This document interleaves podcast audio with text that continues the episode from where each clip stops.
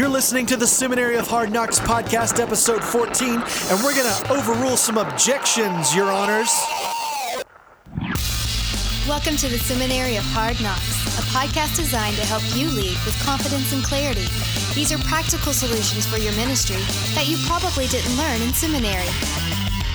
Now, let's join your host, Seth Muse, who still believes in Santa Claus.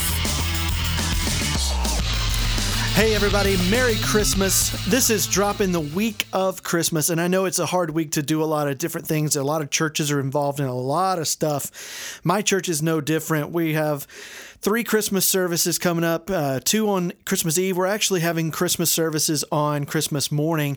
So, for those of you who are out there communicating about Christmas, who are in part of the services, who are pastors, helping families through this time of year, which is either joyous or difficult depending on the situations you may be encountering.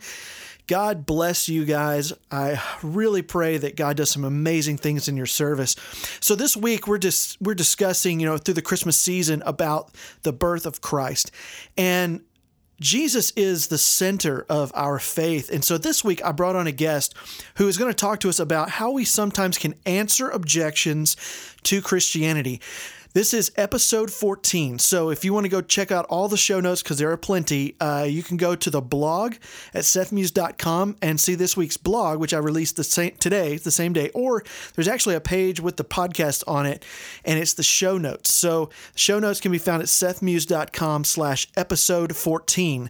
So you can check those out. And my guest today, you're going to want to go there because there's a lot of great stuff in uh, on in the links section of that uh, of the show notes and in the podcast. So uh, sorry of the blog.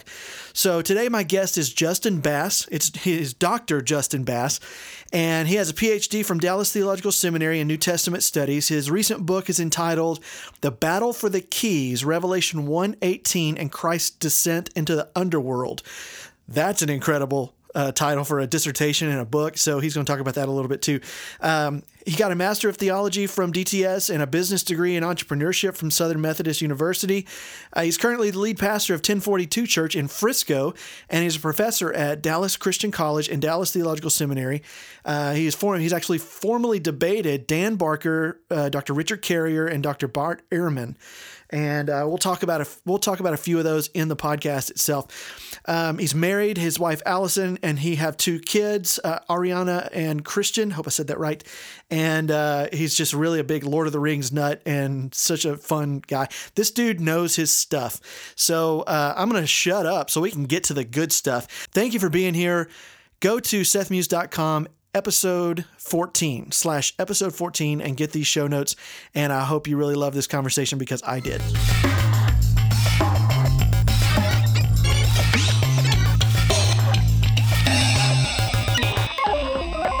Well, hey, everybody, welcome to the podcast. And today I have a very special guest. Uh, Justin Bass is on the show. Well, Justin, thanks for being here. Great to be here. Um, so, Justin, tell us about your ministry and your, your, your past and just kind of who you are and what you're involved with in the area, especially apologetics and other things that you're doing right now. Yeah, I uh, I'm a pastor of a church plant about six years now called 1042 Church. Uh, we, we meet in the colony at a, at a hotel out there, and um, I'm also a professor at part-time professor at uh, Dallas Theological Seminary. I teach Greek in the in the summers, and I teach uh, pretty much full time. I'm still techni- on the on the technical side. I'm a I'm adjunct, but I teach five classes a semester, so it's pretty much full time. Yeah, that's full time.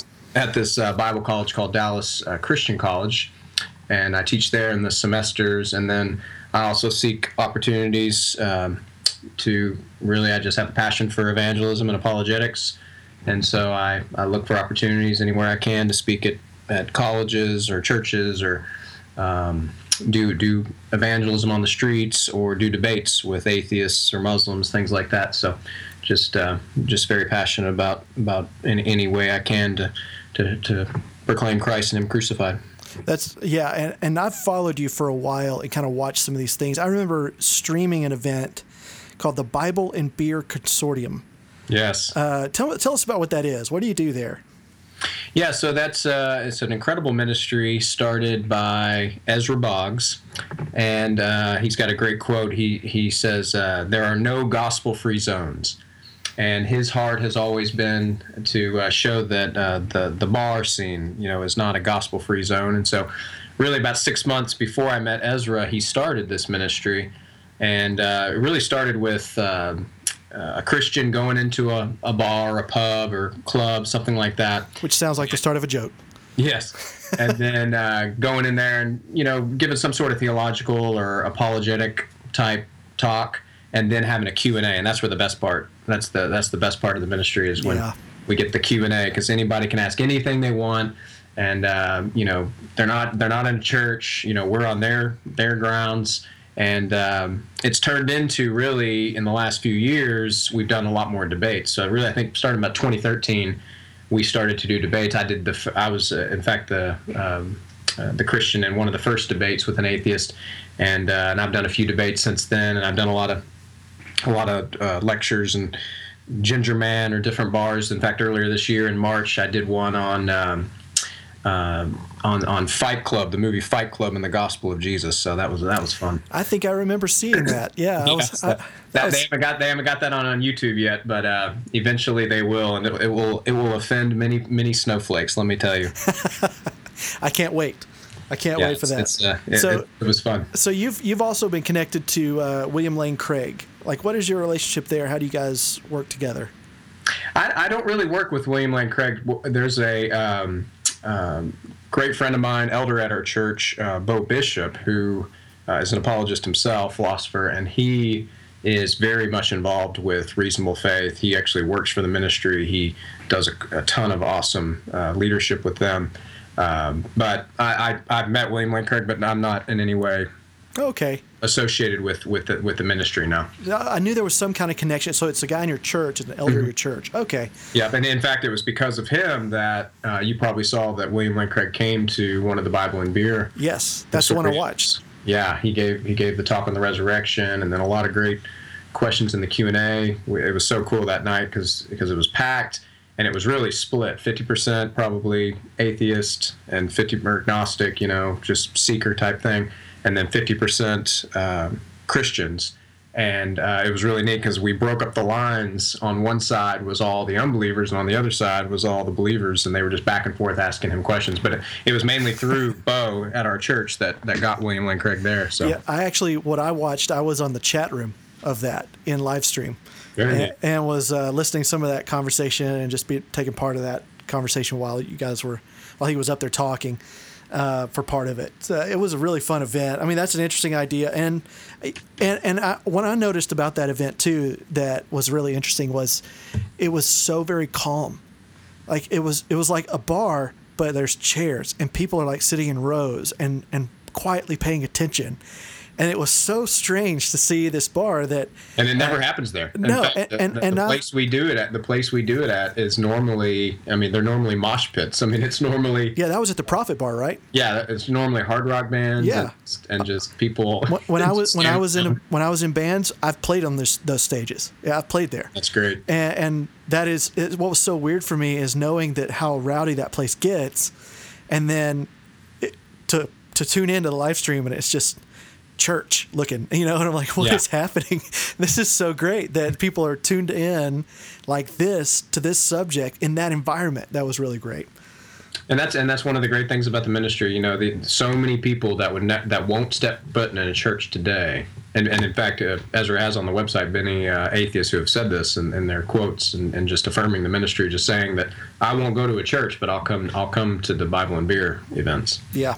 Yeah, and that's that's such a it's such the call is to go to them, Yes. to go where other people are.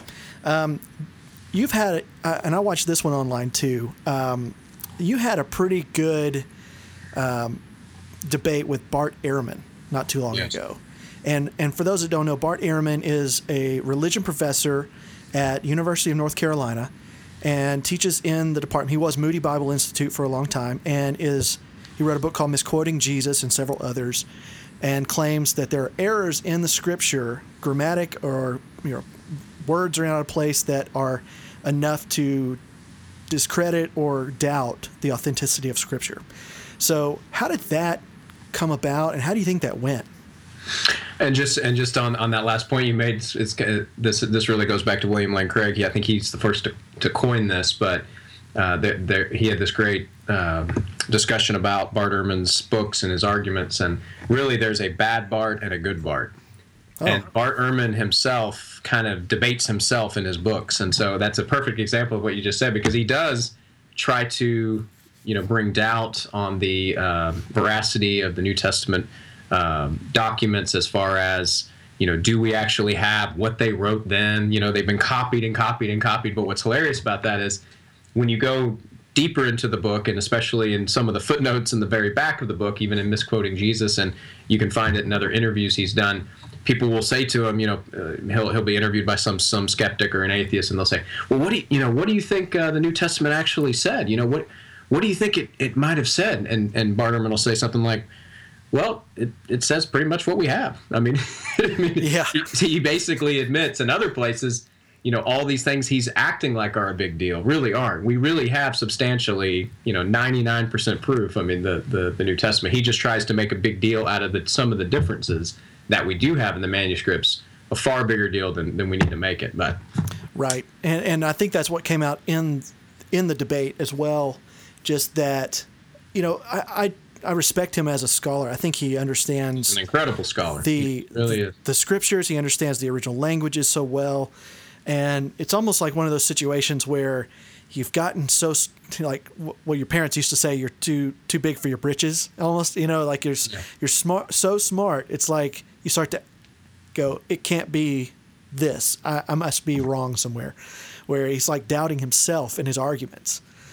Yeah and i think the, the the the biggest problem with his scholarship and, and with his books, and, and, I've said this in other lectures I did post the debate and and uh, talking about it and summarizing because I read all his books. You know, I read everything I could in preparation. Yeah. And and he basically he just nails the foundation. He really is solid when it comes to foundational, just the facts of early Christianity. When it comes to, mm-hmm. you know, just the basic bare minimum facts of the life of Jesus, the the the early, you know how Christianity began you know, even even uh, textual criticism on the New Testament documents. He is so solid on so much of that, but he he gets so biased when he gets to anything that starts to kind of become evidence or become kind of favorable to the truth of Christianity. Then he kind of goes a different way, and, and he just completely dismisses the, the the points and the arguments that I think favor strongly uh, the truth of Christianity, and so that's that was my biggest struggle with him, and, and even just you know our debate. One of the main points, you know, probably my major point that I made at the debate over and over again that I felt like he did not answer, which um, goes back to this, is the fact that Jesus did, the historical Jesus did claim to be the Son of Man figure. And and right. he just would not have that. You know, he just even though there are solid, even liberal scholars that he greatly respects, that that believed that. A guy named Raymond Brown who wrote a, an incredible two volume book on the on the death of Jesus, and he makes it clear that he that Jesus did claim to be the Son of Man, and if he did claim to be the Son of Man, then he did claim to be God. He did claim to be divine, and yeah. so and that's what I don't think the American audience understands, and that's why I want to get into some of this. Is how do we answer these questions? Because that is a very common objection that you know he never that Jesus never said he was God, and technically, if you look at the letter of the words, no, he never said that. But he said that in some context that would have been clearly understood then. So I, I want to get into this a little bit, have you kind of coach some of our listeners who might be pastors or children's ministers or youth ministers or whatever, because we're all going to have that person in our life somewhere, whether it's family or in our ministries that comes to us with some of these arguments, some of these objections, I should say.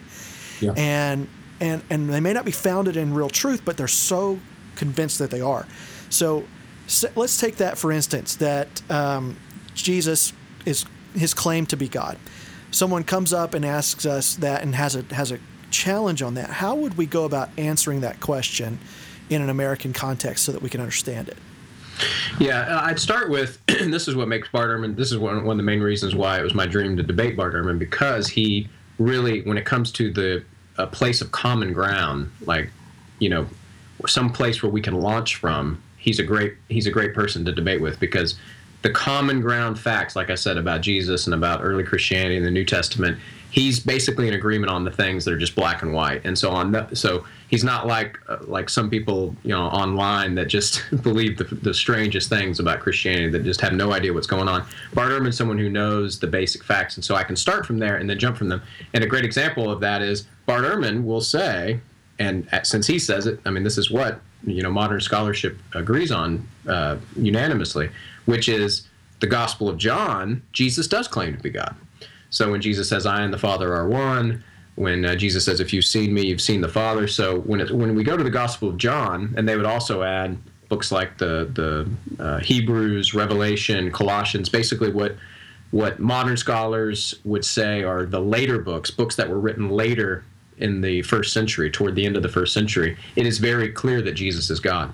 So the debate becomes what about the earlier books that are closer to Jesus' life? So that's when we get to Mark and Matthew and Luke. And that's where the debate is. So for, for Bart Ehrman, even those books, the author is presenting Jesus as God. But according to Bart Ehrman and a lot of other scholars, Jesus himself did not claim that he was God. And so what I tried to do to demonstrate that he claimed to be God is I had three main arguments, but to keep it simple, I argued that basically his earliest followers, we know that people like Peter, people like James, people like John, and we know Paul as well, who was very close to those guys, they all were saying Jesus was God. Right. And if they were all saying Jesus was God, you know, where did they get that from? You know, why, why are these first century Jews who believe in one true, the one true God, why are they suddenly worshiping this human being that was crucified just a few years uh, before them. I mean, what what what on earth did that? You know, how did they start saying that? And I think that's a, a deduction that they got it from Jesus. You know, the reason why they're making this radical, unprecedented claim in in ancient Judaism is because Jesus did, and died and for it, and and they're willing to die for it. Yeah and especially those those particular guys, uh, Peter and Paul, James, we know that they died for their faith. We, you know, even Bart Ehrman would would argue that um, that that's uh, uh, historically verifiable. And then the other one is the Son of Man claim. And so the Son of Man claim is kind of the the one of the best ways to go kind of behind, you know, not saying, okay, the Bible's the Word of God, and look, Jesus claims to be God, therefore Jesus claims to be God. No, taking it more kind of kind of playing their game in a sense, but it's just basically historical criticism of the text and saying, okay, let's go back and what can we all agree Jesus actually did say? And that's why I go to the Son of Man claim because even liberal scholars who, like I said, Bart Ehrman respects, agree Jesus in Mark, in Matthew, in Luke, he's claiming to be the Son of Man figure. And when you go back to Daniel, and you and you see who the Son of Man figure is, you see that the Son of Man figure is divine. He is this um, to use later Trinitarian language, the second person of, of the Trinity. But to use Jewish language, he is the Son of Man. He is the one who goes before the Ancient of Days and is worshiped by all creation and is the king of God's kingdom. And that's who Jesus claimed to be, according to Mark, according to Matthew, and according to Luke. And so those are different ways, uh, you know, to go about it. But the wonderful thing is, is nobody debates that he claimed to be God in John. He did claim to be God in John, according to everybody. And so you just have to to you know you either believe John or you don't kind of thing. Right. And that's what brings us to the second thing that we hear whenever we get to this part of the conversation. It, well, John was later and could have been changed or you know the the first three are kind of the synoptics you know are, are together and they're earlier but john is later and so that adds to the legend of jesus so you hear that a lot about jesus claim to be to be god to be divine and the messiah and so, how would you answer that? I think we kind of hit on it a little bit, you know, because that kind of goes into the argument against Scripture um, that people will use that it was later. So, what do we answer on that with John? Yeah, with John particularly, and that, and this is why, like like in that debate, I'm focusing on Mark and Matthew and Luke because sadly, you know, modern scholars, more more liberal leaning scholars today will just dismiss John. John is just legendary. He's just later. But if I was just going to focus on John, I would point you to, and I'd point your audience to uh, Richard Bauckham, his book uh, called uh, Jesus and the Eyewitnesses, which is a very heavy tome, kind of scholarly book, but it's excellent.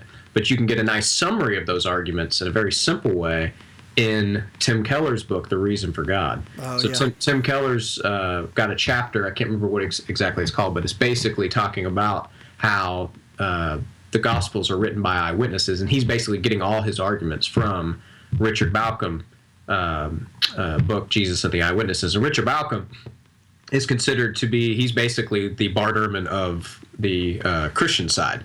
So he's one of the top, along with N.T. Wright and some others. He's one of the top New Testament scholars uh, writing today, and he makes the the argument that uh, he shows very detailed arguments of why the author of John is an eyewitness, and really he's going back to the early church and even some scholars going back 100 years ago that were making these arguments. So there are some very solid arguments that John was written by an eyewitness. And so I, a simple way to, to answer that would be I trust the early church. I mean, I think the early church got these things right. They were very meticulous about weeding out heresies and weeding out false documents. There were all these books that were written uh, in the second and third century that they rejected.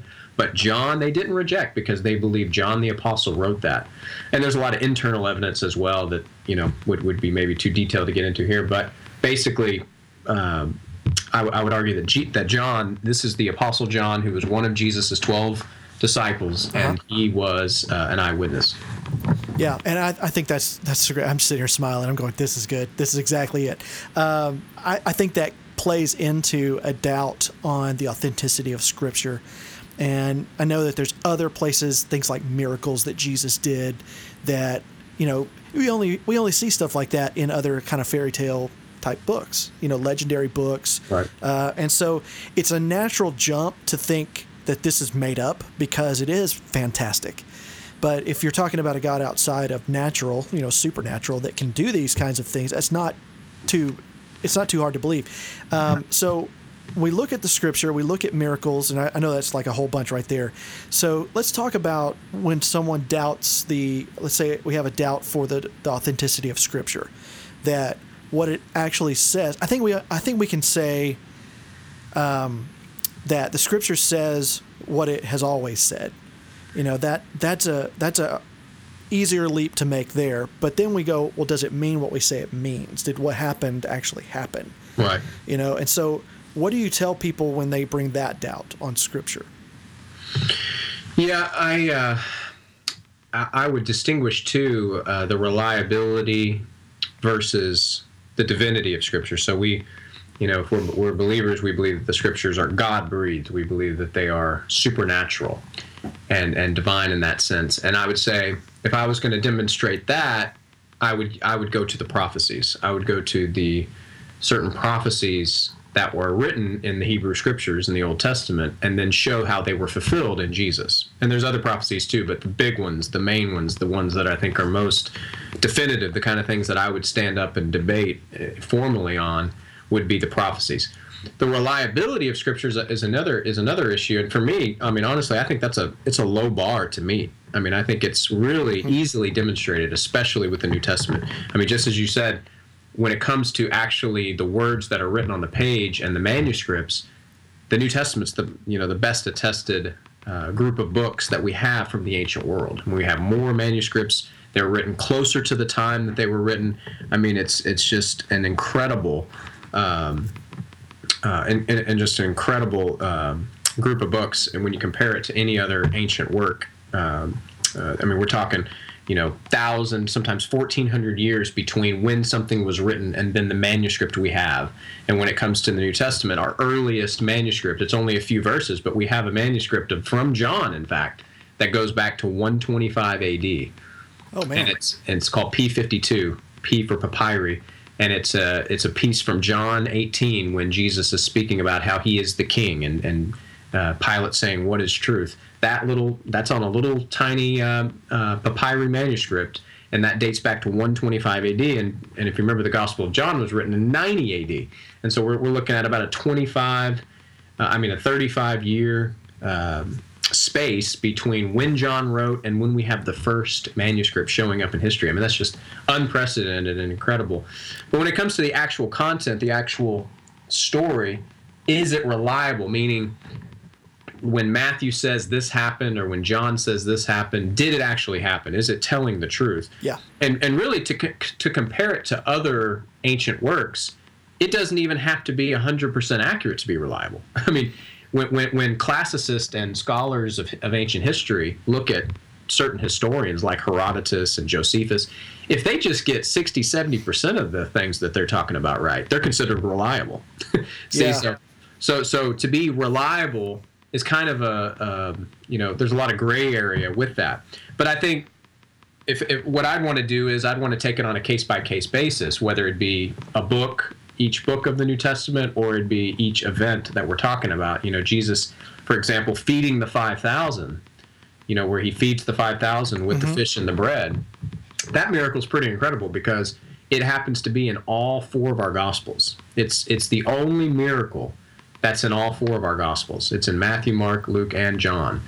And a lot of a lot of even more liberal-minded scholars will look at that and go, you know, they might not believe a miracle happened, but they're like, look at that. I mean, we have all these different witnesses pointing to this same event. There, there something must have happened. Jesus must have done something that convinced people that he fed thousands of people. Yeah. And so and so really when you get down to it is the the the reliability of the document can't prove the miracle in that sense. All we can say is is we can show you that we can trust that this person said that he saw this or this person uh, Peter is saying this happened or, or Paul is saying this happened. Paul says I saw Jesus. You know, we can we know that that document is telling the truth when Paul says that. Now, whether G- Paul actually saw Jesus, now there's other things coming into play, right? I mean, because Yeah. now you you really have to extend faith to believe that Paul is seeing, you know, the resurrected Jesus. But that it's reliable, that it's reliable that Galatians and Corinthians is telling us what Paul really believed that he did see the risen Jesus. It is definitely uh, it's as reliable as any uh, ancient work that we we know of, more reliable than any of them. Yeah, and I think when pastors get in the weeds, it com- it it's always about knowing knowing the scripture because I think people are are are wanting to argue this and say, okay, l- we know that the Bible's not reliable, so tell me how you know this stuff is true. And the sad thing is is that the Bible is such a reliable document. It has been poured over by so many people and it's like the best source and then we can't use it. You know, Right. it's like the, the the secular arena doesn't really want to hear that. You know, they don't want to hear that the Bible is a good source because it's obviously biased. And, And this and this is a good and this is where Bart Ehrman's helpful again because Yeah. Bart Ehrman will chastise people who talk like that because Bart Ehrman builds his whole historical case on what he considers very unreliable texts. I mean, he will say that the New Testament books are unreliable, and yet he gains so much historical knowledge to write big fat books on what happened to Jesus, his disciples, and early Christianity. And so we I think we can demonstrate not only that we can gain all these facts, but that it's also reliable and that it's also supernatural. So we can take it uh, a lot of steps higher. But he at least shows that we can gain these certain facts from the Bible, even if you assume that it's unreliable. Exactly. And, and and the last one I want to hit on here is the resurrection. Um, this event is the cornerstone of Christian faith, and we place our trust in the fact that this happened. So there's a lot of things that surround that, and, and and by and large, that's one of the hard ones to believe. I mean, flooding the earth and all that that's tough. You know, that's tough to believe. Uh, fire coming down and someone riding a chariot up of, of fire to heaven. That's hard to believe. But somebody coming back to life without like medical assistance is is a big one. So when people challenge that, we have some evidences for that, and we've hit on a few there. But just give me a real quick nutshell of what the answers there uh, would be. Well, how would we talk about that with people? Yeah, one thing I, I like to do is kind of a curveball because it, it's the uh, it's the uh, way that that C.S. Lewis actually came to Christ, and it's uh, you know you mentioned before that people will say it's a fairy tale, and I like to turn that around and and and learn from uh, J.R.R. Tolkien and what he said to C.S. Lewis, which is yes, it is a fairy tale, but it's the fairy tale that really did happen.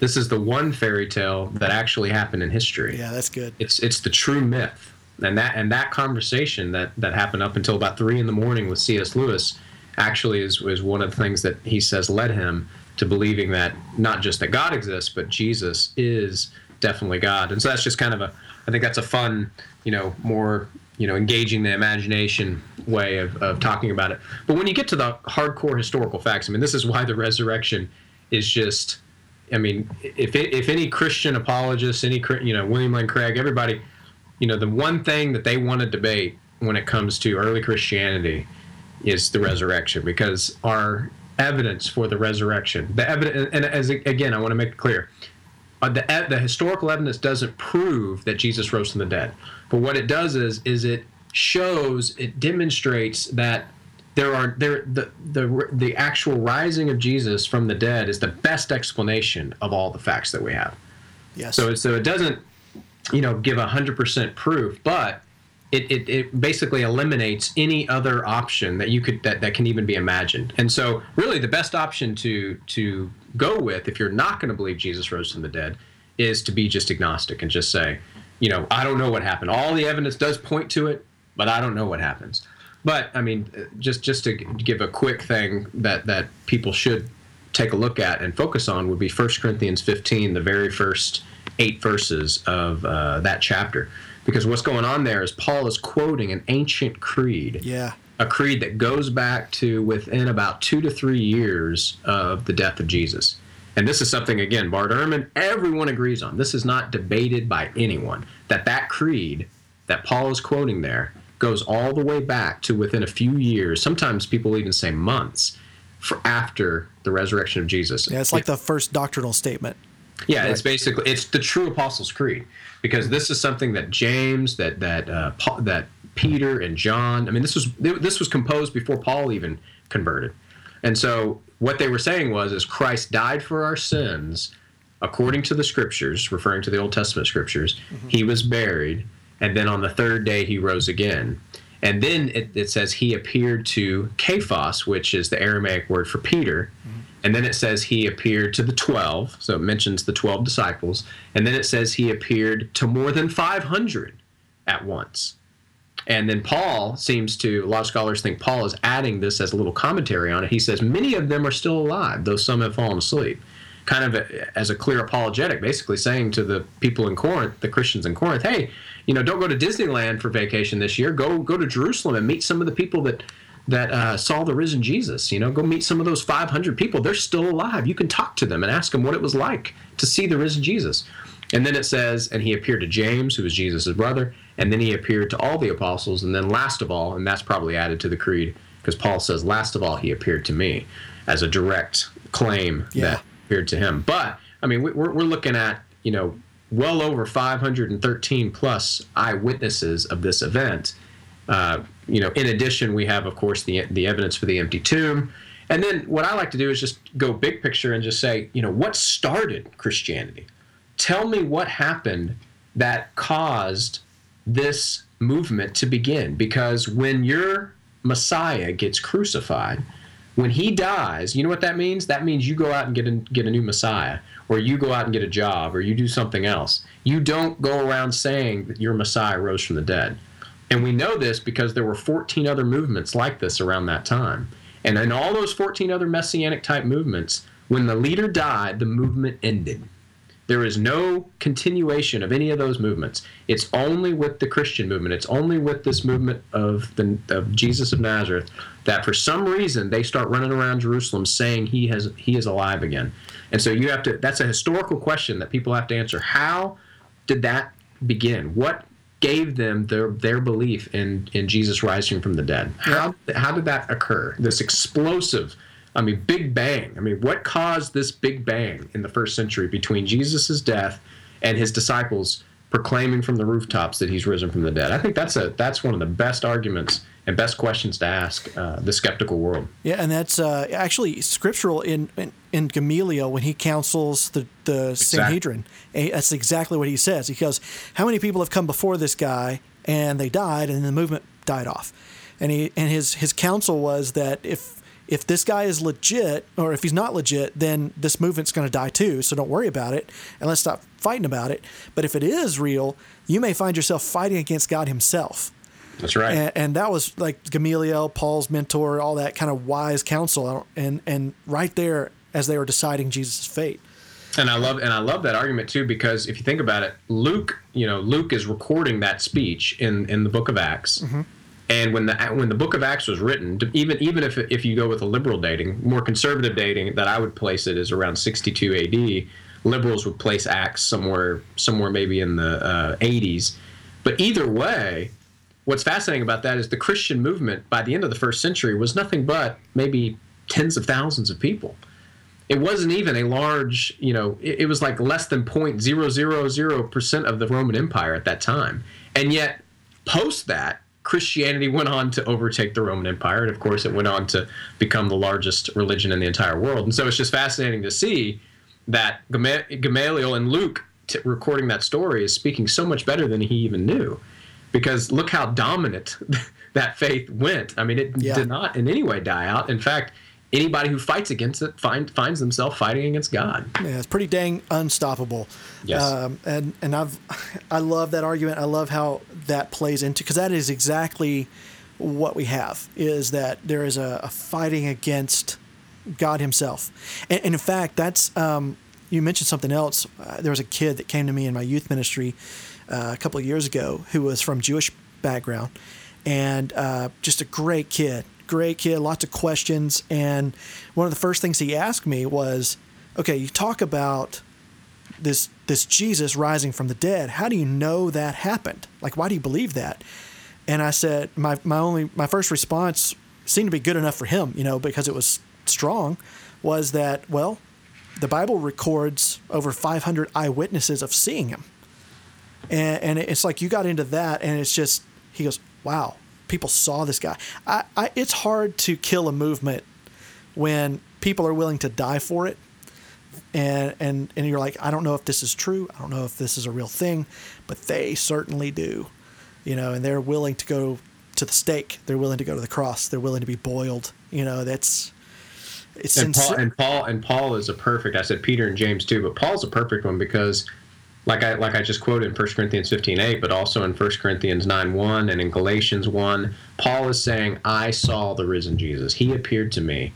And we know that Paul also died by having his head removed from his body under Nero. We know he was martyred for his faith. The historical facts of him claiming that Jesus appeared to him and dying for his faith are as sure as you can know from history. And so, just with Paul himself, I think the evidence is amazing because what what what changed Paul? Because we know he also completely transformed from a persecutor of the church yes. to suddenly a follower of Christ and the greatest apostle after that. And he believed Jesus appeared to him. You read his letters. I mean, they're they're not only brilliant, but they're also full of love and full of just you know, First Corinthians 13, the great love chapter. I mean, this man was not a maniac. This was not a David Koresh. This was not a right. crazy cult leader. This was an incredible human being that clearly believed Jesus appeared to him and clearly gave his life for it. And so just I mean some people have said Paul himself is enough to believe. yeah, Paul Paul is a changed man for sure. And and it's you know, he'll die anybody could die for a lie. But very few people will ever die for a lie you know is a lie. Like if you know this guy did not rise from the dead, he did not really appear to me, and I'm staking my life on it. If on most people, I mean, I'd I'd almost say everyone would probably go, okay, yeah, you're right, I'm I'm lying, and not be willing to give their life for something like that. I know that's not a real strong argument, but I mean, it's there and it's. No, I think so, that's I think that's important for the so apostles. Clear. It's not it, it it loses its force once you go beyond the apostles. Yes. Because because one because when we think about any Christians who die for their faith after the apostles are basically in the same league as you know Muslims who who fly planes in the buildings believing that they're exactly you know, they're going to go to paradise. But when you go to the apostles, the apostles knew, like you said, they knew what Paul knew whether Jesus appeared to him or not. And so he was either lying or he was insane, he was completely deluded, or he was telling the truth. You really you only have those three options and yeah. he and he at least we know he gave his life for it. And so lying i think should be should be ripped out of that. Yeah. Well i, I want to shift gears on this because apologetics is such an important part of where we're going as a church. And i think with more of more of a skeptical post-christian society um, we have to talk about the digital side of apologetics and how we talk to people online and how we how we share our faith in those spaces. Is it possible to do that well And if so, like how do we do that in a in a productive way? Sharing apologetic our faith in general online.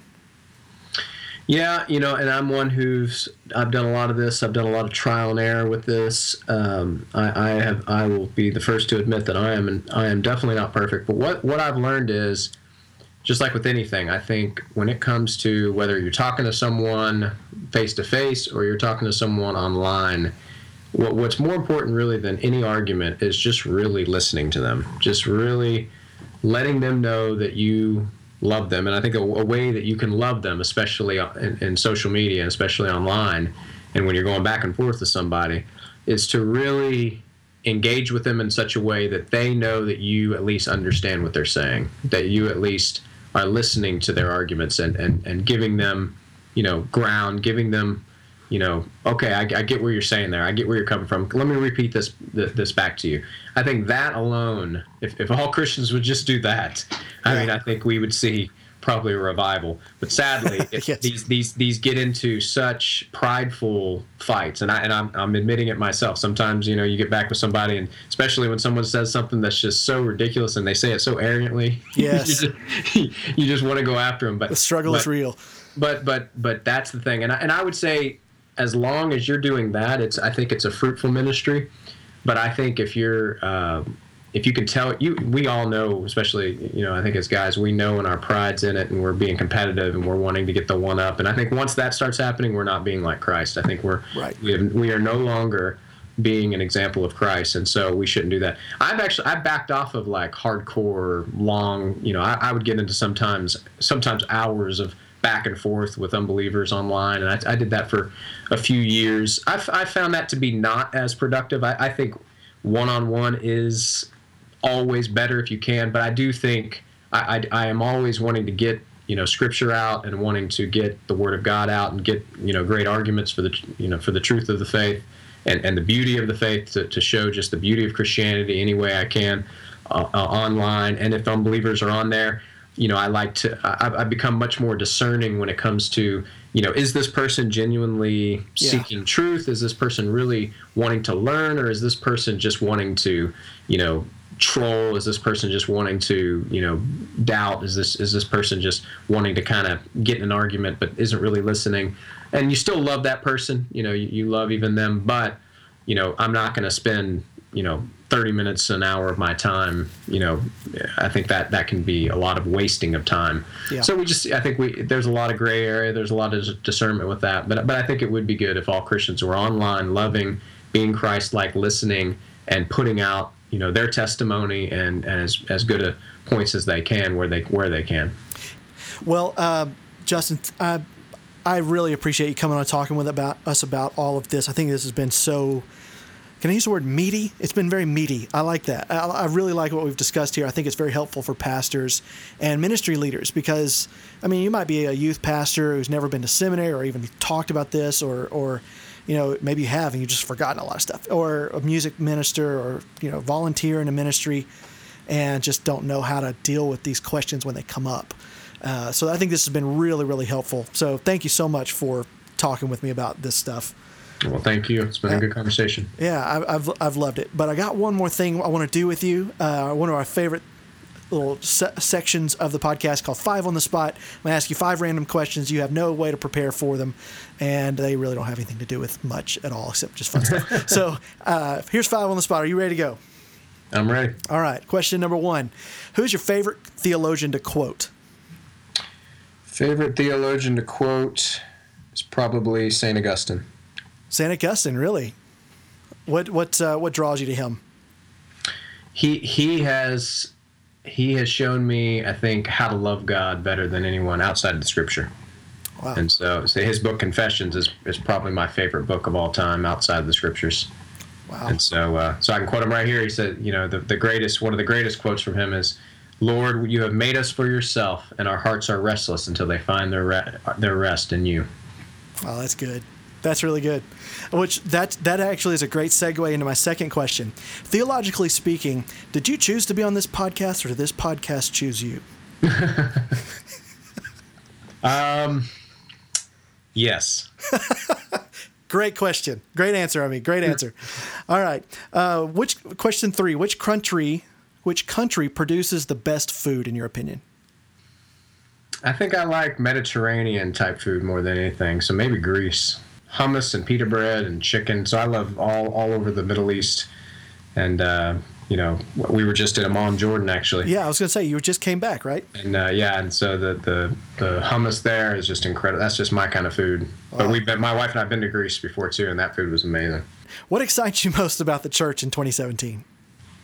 I think all the young people that I know that are just on fire for the Lord, that are serious about great, uh, you know, great the great books, the great classics, and uh, diving into things like apologetics and doctrine and church history. I'm just through the Bible College and through DTS and through just other context. I've I've got to know so many people that are in their 20s and 30s that are just on fire for the Lord. I think that that kind of I think God can take you know just those few, and, and that few will will uh, could could lead to a third great awakening, could lead to to a great revival in our land. So yeah, I agree with you. I, I think the millennials are probably as much as they get slammed, they're probably poised to be the most powerful to make that happen. Definitely. I mean, they're just they're kind of unstoppable. Um, so cool. All right, f- fifth question, most important one. What is your favorite Nickelback song, and why do you love it? the police were threatening to torture people with Nickelback in Canada. I saw your, I saw that. Um, I really only ask you that because I know, I could tell kind of from your from your Facebook post that you kind of hate them. Yeah, I, I think they're just fun to make fun of, but actually I, they're not that bad. Really, they, they, just they somehow just got the they just got the full brunt of. Uh, of all that. They just became like the so uh, easy. epitome of commercialism and, yes. and just unoriginal, just unoriginal music. I mean, they're just they're just they really are awful in all those ways. But yeah, but, you know, they, they don't deserve as probably bad as they get. They're probably incredible musicians and delightful people. Yeah. But they have made some garbage.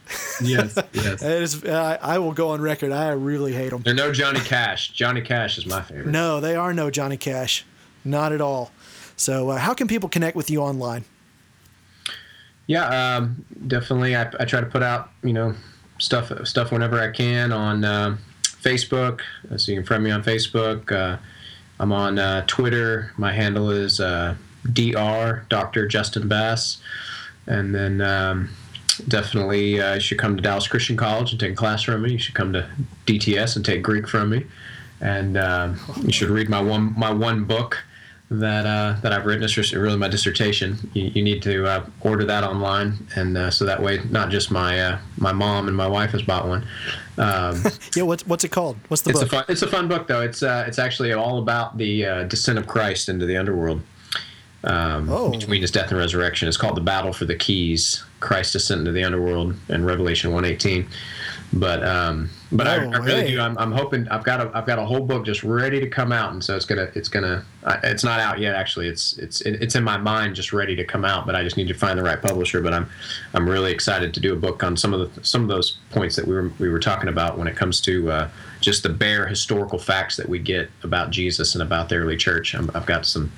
I've got a good idea of, of, a book on that, so I'm hoping that'll be my next book. So that's but, great. Uh, I'm excited about both those books. Oh my gosh! just like the the Apostles' Creed, he descended into hell. That section. Exactly. Yeah, yeah. that's your dissertation. About, all about how that wow. how that is really a bad translation, but he yeah. did he did go down, but he went down in, into the underworld, not not actually what we think of as hell. But it's a but it's a it's a short book. But even though it's a dissertation, it's still it's it's interesting because of the topic. Yeah, is that on Amazon? Mm-hmm. Oh man, I'm getting that. Okay, I'll put it. I'll put the links into the show notes of this podcast so everybody else can go link to it as well. Cool. Uh, that's exciting. All right, well, uh, thank you so much again for being on the show, and uh, everybody, thank you for listening. And we'll be back in about two weeks. Um, have a Merry Christmas, and we will see you in 2017. See ya.